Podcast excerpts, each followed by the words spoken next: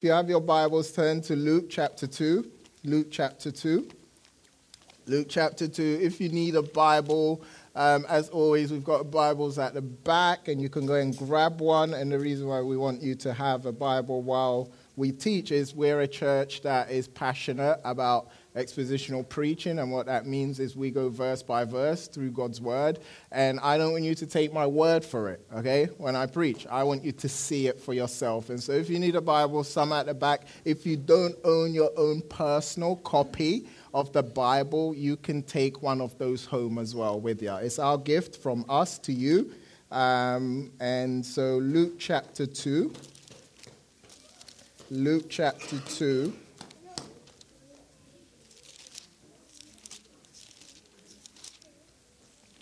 And we're going to be looking at um, verses 8 all the way um, to 11. Verses 8 to 11. Verses 8 to 11. And so I'm going to read, read along with me. All right. And in the same region, there were shepherds out in the field, keeping watch over their flock by night. And an angel of the Lord appeared to them, and the glory of the Lord shone around them. And they were filled with great fear. And the angel said to them, Fear not, for behold, I bring you good news of great joy that will be for all the people. For unto you is born this day in the city of David a Savior who is Christ the Lord. Pray with me. Father, we're incredibly thankful to be here um, this morning. Um, there's so much we need to be thankful for. Father, we need to be thankful for our health, our family, our friends, the fact that we get to live in a city like San Diego. That is something we're thankful for. Thank you for the weather. But most importantly, not just today, not just this season of Christmas, but every day of our lives, we need to be thankful for Jesus Christ, um, for all that he is and all that he's done. And so, as we reflect on Jesus throughout this Christmas season, may we be inspired to love him more and serve him better. In Jesus' name we pray. Amen. Amen. And so, yesterday, um, my wife and I, and family and I, we live in Pacific Beach, PB. And so, yesterday was kind of the annual um, Pacific Beach Parade. Um, anyone went? Anyone here that no, no? Oh yeah, yeah. I saw Ron. Ron was actually in the parade. Um, my family and I and a few others started off in the parade. We were representing Kate Sessions School. That is the school our kids go to, and we started off by being in the parade, kind of just walking down the road, waving. I was kind of doing my Queen's wave, you know, just like taking the opportunity to express that. Um, and so we were in a parade, and then when it got to the end, we got to observe the parade. The parade, if you've been to a parade, is an incredible experience. Um, and it's an incredible experience because you get to witness and see people be creative in the most outlandish ways, okay? Um, we saw all sorts. They were giving candy out like crazy. There was a time, I'm not kidding, when there was a little girl who was part of one of the parades and she came to give candy to our kids, right? And my wife was like, no! and I was like, you can't do that to the little girl. And my wife said no because we had already received a huge bag of candies already. And she was just like, no more for our kids. And so candy everywhere. There were even boats, right? There were boats, not like flying or on water, or that could have been creative, or anything. There were boats being wheeled, um, there was singing, there were dancing, gymnastics, um, there were hydraulic lowrider cars. Can you believe that? and I've been in one of those cars. It looks fun when you're observing it, but when you're in it, it's so frustrating. Just the up and. Oh, it's horrible. Um, but it was an incredible experience. But I left the parade exhausted. And the reason why I left exhausted was my eyes and my emotions were everywhere. Um, what I mean by that is once you kind of begin to enjoy one element of the parade, another one comes, right? And so it's like distractions on, on steroids, right? It's just a lot, so much going on. And I say that to tell you guys because we live in kind of a, an age of distraction. Okay? Best selling author Jeff Goins wrote this. He said, In a world saturated with social media and unlimited interruptions, many of us struggle to focus on what's in front of us with so many voices vying for attention. It's hard to know what's worth our time, right? You guys know it. We live in an age of distractions. We just do. We're often distracted by good things, all right, that take us away from the best things. And the Christmas season is no different. Vaughan Roberts, who wrote the tract Christmas in Three Words, which this talk is largely based on, said this. He said this It's easy at Christmas time to be preoccupied with shopping and partying that we forget what it's all about. And he's absolutely spot on, isn't he? We're so easily distracted by all the shopping we have to do, all the wrapping and all the gifts we have to give and all the food we have to eat, right? We're so distracted by many things, we quickly forget what it is we're actually celebrating during Christmas. So, what is Christmas all about? What is Christmas all about? What's the true meaning of Christmas? And why does it matter to you, to me, the person sitting next to you, and every single human being on planet Earth? Through movies, commercials, and school plays, most of us are familiar with the story of Jesus' birth. But we may have believed Jesus' birth in a manger was a true story growing up as a kid, but some of us, possibly, have come to believe that it's actually um, not true. Okay?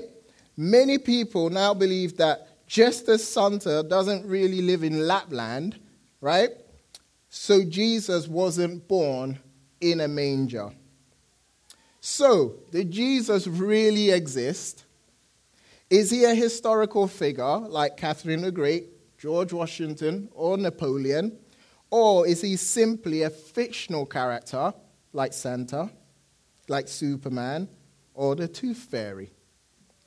The Bible, which is made up of 66 books written by 40 people over nearly 2,000 years, is a worldwide bestseller and is published in countless sizes, languages, and translations. The Bible is absolutely amazing. The Bible is no ordinary book at all. And the Bible, which is viewed by many respected scholars as the earliest and most historically reliable source, lets us know that Jesus was actually a real person. Okay? And he was a real person who was born in a manger and who then grew up, grew up to become the most remarkable man the world has ever known. No one has ever come close to achieving what Jesus achieved. His life was in a class of its own. He displayed unequaled humility, compassion, and kindness. Although he was a carpenter from a small town, Jesus' teachings, right, and his life still captivate the minds and impact the lives of millions of people thousands of years after he lived on earth. But sadly, okay, despite all the good that Jesus did, the religious leaders of his day felt threatened by him and managed to persuade the Roman authorities to have him crucified. And if Jesus' life ended in the grave, his brief but kind of extraordinary life would be forgotten by now. But now, we are absolutely certain that he didn't remain in the tomb. He rose from the dead, appeared to many people, and ascended into heaven. Jesus was no ordinary man. Christianity has historical roots. It's not based on a philosophy or a mantra or a feeling. It's based on historical events. Jesus was born in Bethlehem. He wore sandals, right? and walked the sandy, dirty streets of Israel. He did die on a cross, but to this day, his grave is nowhere to be found. Why? Because three days after his death, he rose from death to life. Christmas is all about Jesus. Christmas is historical. It really, actually, very truly happened.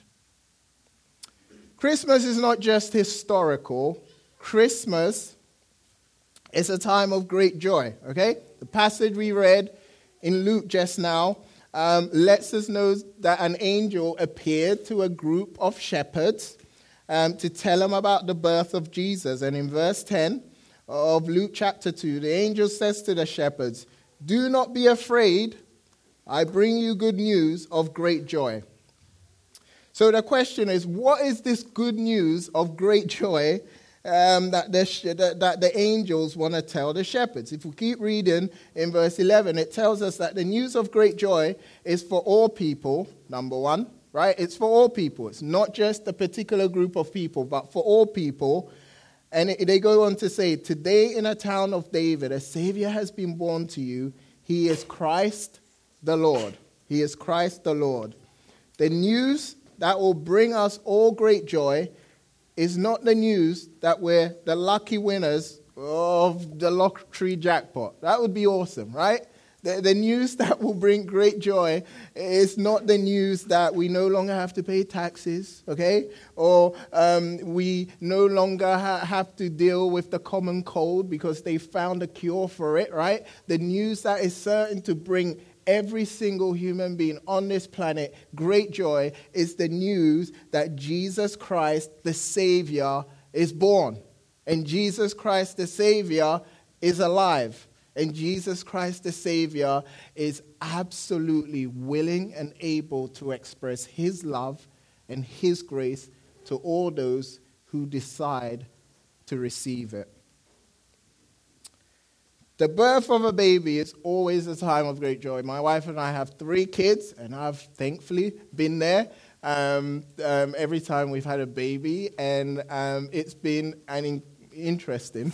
I was going to say a time of great joy. I mean, for me, but not my wife. Um, um, but it's been an incredible experience, especially when you know, like it's just we hold this baby for the first time that we've been waiting for for all these months. It's an incredible occasion. And I'm sure if you do have friends and family who have had um, um, newborns, it's a great and joyful ta- uh, time for all family and friends. It absolutely is. But when we don't know the parents of a newborn, we're never as excited as we are when we know them. So, for example, um, it, you know, most of us have Instagram or Facebook, and we have friends that are really not friends. We just kind of added them a while ago, and we're just no longer close to them. And you know, once in a while, they'll post something about like having a baby, and when we see that picture, it's great. We like it, and we move on, right?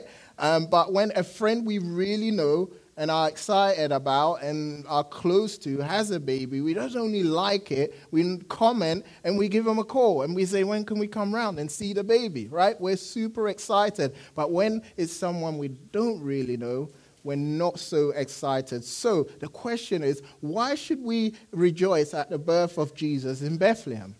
Okay? The answer is because of who he is.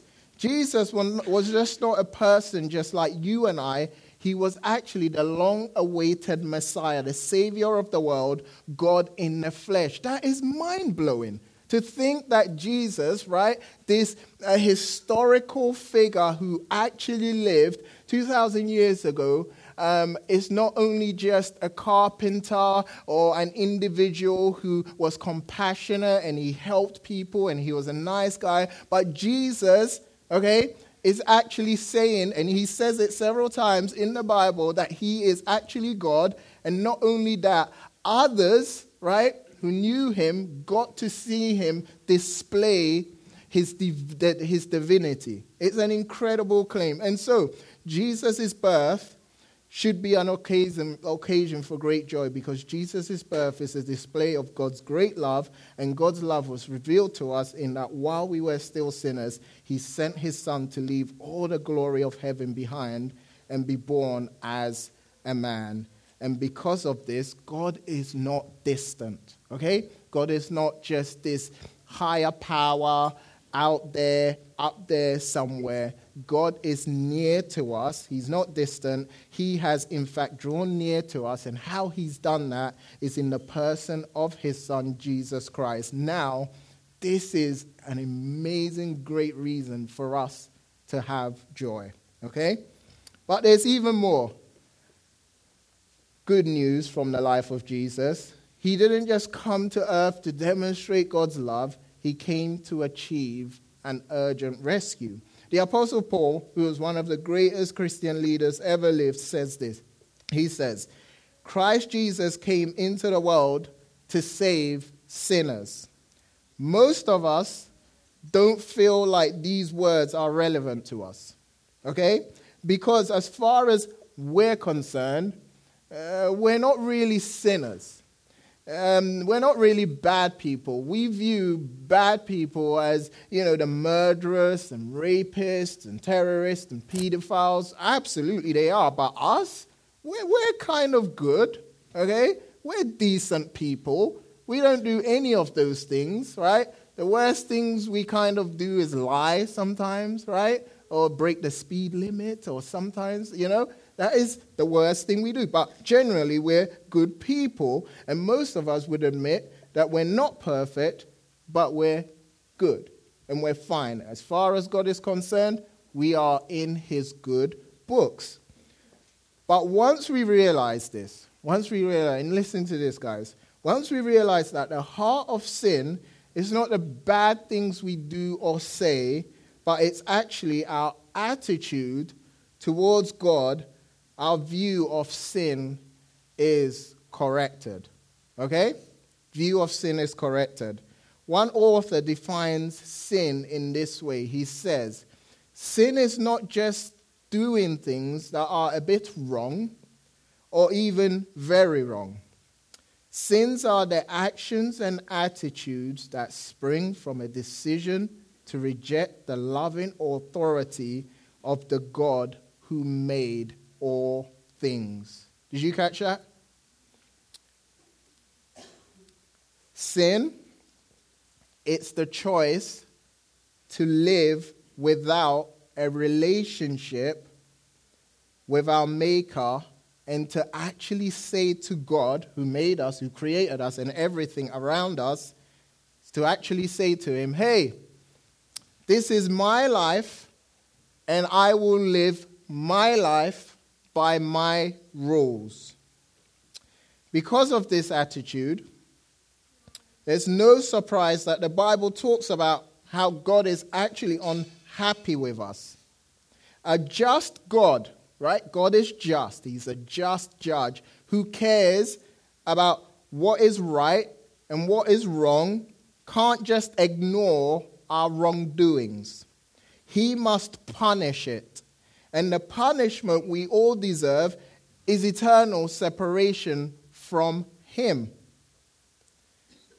We've chosen to live for ourselves rather than our Creator God, and in His justice, God has no choice but to separate and distance Himself from us. But thankfully, because God is love, he absolutely wants to forgive us. And this is why he sent Jesus to earth on the first Christmas day. Jesus came to rescue us so we may know and relate to God not only as our good king, but our loving and gracious Father. Jesus was a real person. But he was very different to you and I. He was perfect. He lived a perfect life. He was the only one who did not deserve to face the agony of death and separation from God on the cross, but he chose to die in our place. He chose to be punished for our sins. When he died on the cross, he took the punishment we deserved so we may escape it. So, if we trust in Jesus, we can be sure that the price has been paid for all of our sins and we are completely accepted by God, not because of anything we've done, but because of Jesus' death and resurrection in our place. A few days before Christmas in 1991, a 19 year old named Robin Farmer just returned home after his first semester of college. He was working in a family shop when a gunman forced his way into the shop and aimed a gun at his father. Robin, mustering all the courage he has, dived in front of his father and took a bullet for his father, dying shortly afterwards. That courageous sacrifice from this young man is similar to what Jesus did for us. Robin's father can say, My son died for me. But we all can say, God's son, Jesus Christ, died for us. There has never been a better Christmas present than God's gift of his own son to be the Savior of the world. The coming of Jesus is not only relevant to religious people or those with a Christian background, Jesus' rescue is the only hope of anyone being forgiven and accepted by God. Thelma Howard was an American maid who worked for Walt Disney. Every Christmas Eve, Walt Disney gave her a piece of paper in an envelope. Thelma didn't understand what these envelopes and pieces of paper were, so what she would do is that she would simply put it under her bed and add it to all the other collections of envelopes with pieces of paper in them that Walt Disney gave her. After her death, her relatives found the documents and realized that the pieces of paper she received as a gift each Christmas from Walt Disney were shares in the Disney Corporation worth $30 million. What does this story tell us? It tells us this that if you're here and you've not yet surrendered your life to Jesus, don't make the same mistake as Thelma Howard, who missed out on a fortune because she didn't look carefully enough at her Christmas gift. Jesus is God's gift to us. And Jesus is far more valuable than any sum of money. He absolutely is. Even if you're convinced that Jesus is not who he says he is, let me, let me, just, let me just encourage you. It's worth checking out. It's worth taking time to have another look at Jesus. You have nothing to lose, and you could have much to gain. I tell everyone, like, you know, I'm always around and about in PB, and Obviously, because of my accent, people want to talk to me most of the time. Um, and it's always fun just sparking conversations with people. And, um, you know, most conversations get to that place where people are like, yeah, what do you do? What do you do? And every time um, people ask me what I do, I say, hey, I'm a pastor. I kind of started a church in this area. You know, kind of, they, they kind of change and they kind of begin to distance themselves and they distance themselves not physically, but you can tell the conversation, according to them, needs to end right now. Okay? And so what happens with that is I'm always in my mind, and sometimes I always tell them when I get to sharing about my faith, I'm always like, I can't make you love Jesus Christ. Okay? I can't force you. I can't like get you in a headlock and say, love Jesus. Like, you know, I can't do that. Jesus is who he says he is. Jesus is the greatest gift anyone can ever have and receive. And my job and every Christian's job is to absolutely share what Jesus has done in our lives and share the truth about who Jesus is. And when we do that, we trust that by God's grace, individuals who don't know Jesus will take a step or two or three towards knowing Jesus. But for some of you here this morning, your questions may have already been answered. You're like, I am really interested in this Jesus guy. All you need to do right now is absolutely stop keeping Jesus at a distance and instead trust Him to forgive you of your sins and begin to live for Him as your Lord and Savior. And it's not going to be easy. You can't do it on your own. That's why God's provided His Spirit and the church to help you. And so, if you are here, okay, it's Christmas and you got invited to this service and you're here and you don't know, you've heard about Jesus and you kind of have an idea of who he is. Maybe you grew up in a Christian home and you're no longer interested in Jesus, or this is your first time hearing about this Jesus guy.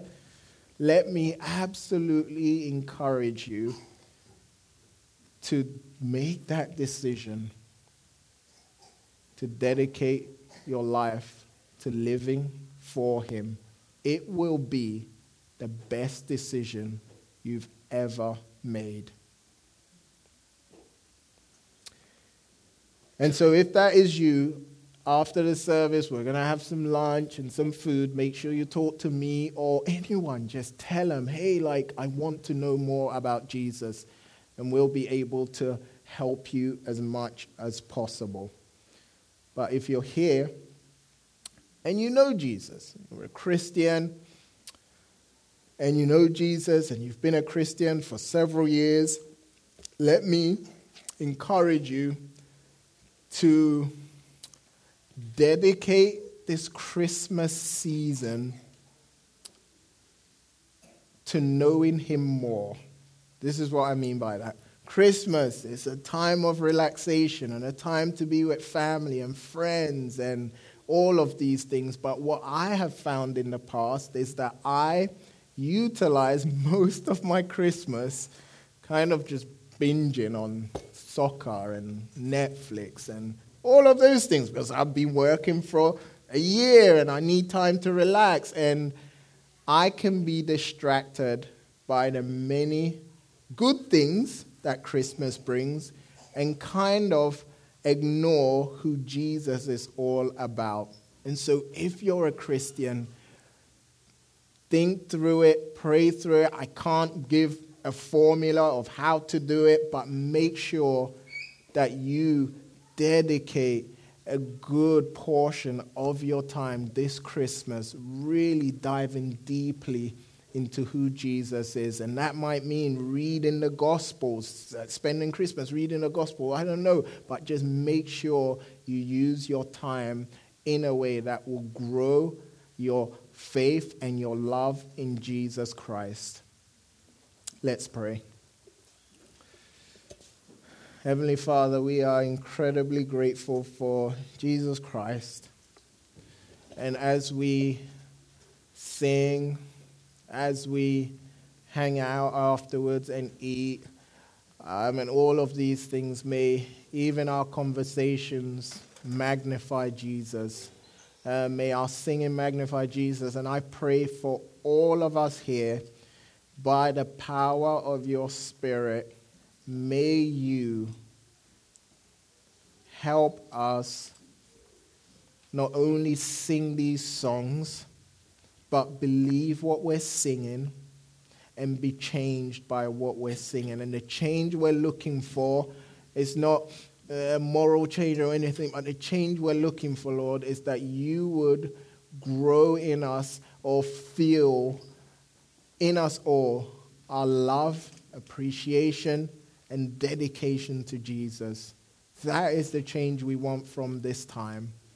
May you do this, and may we in the weeks to come witness you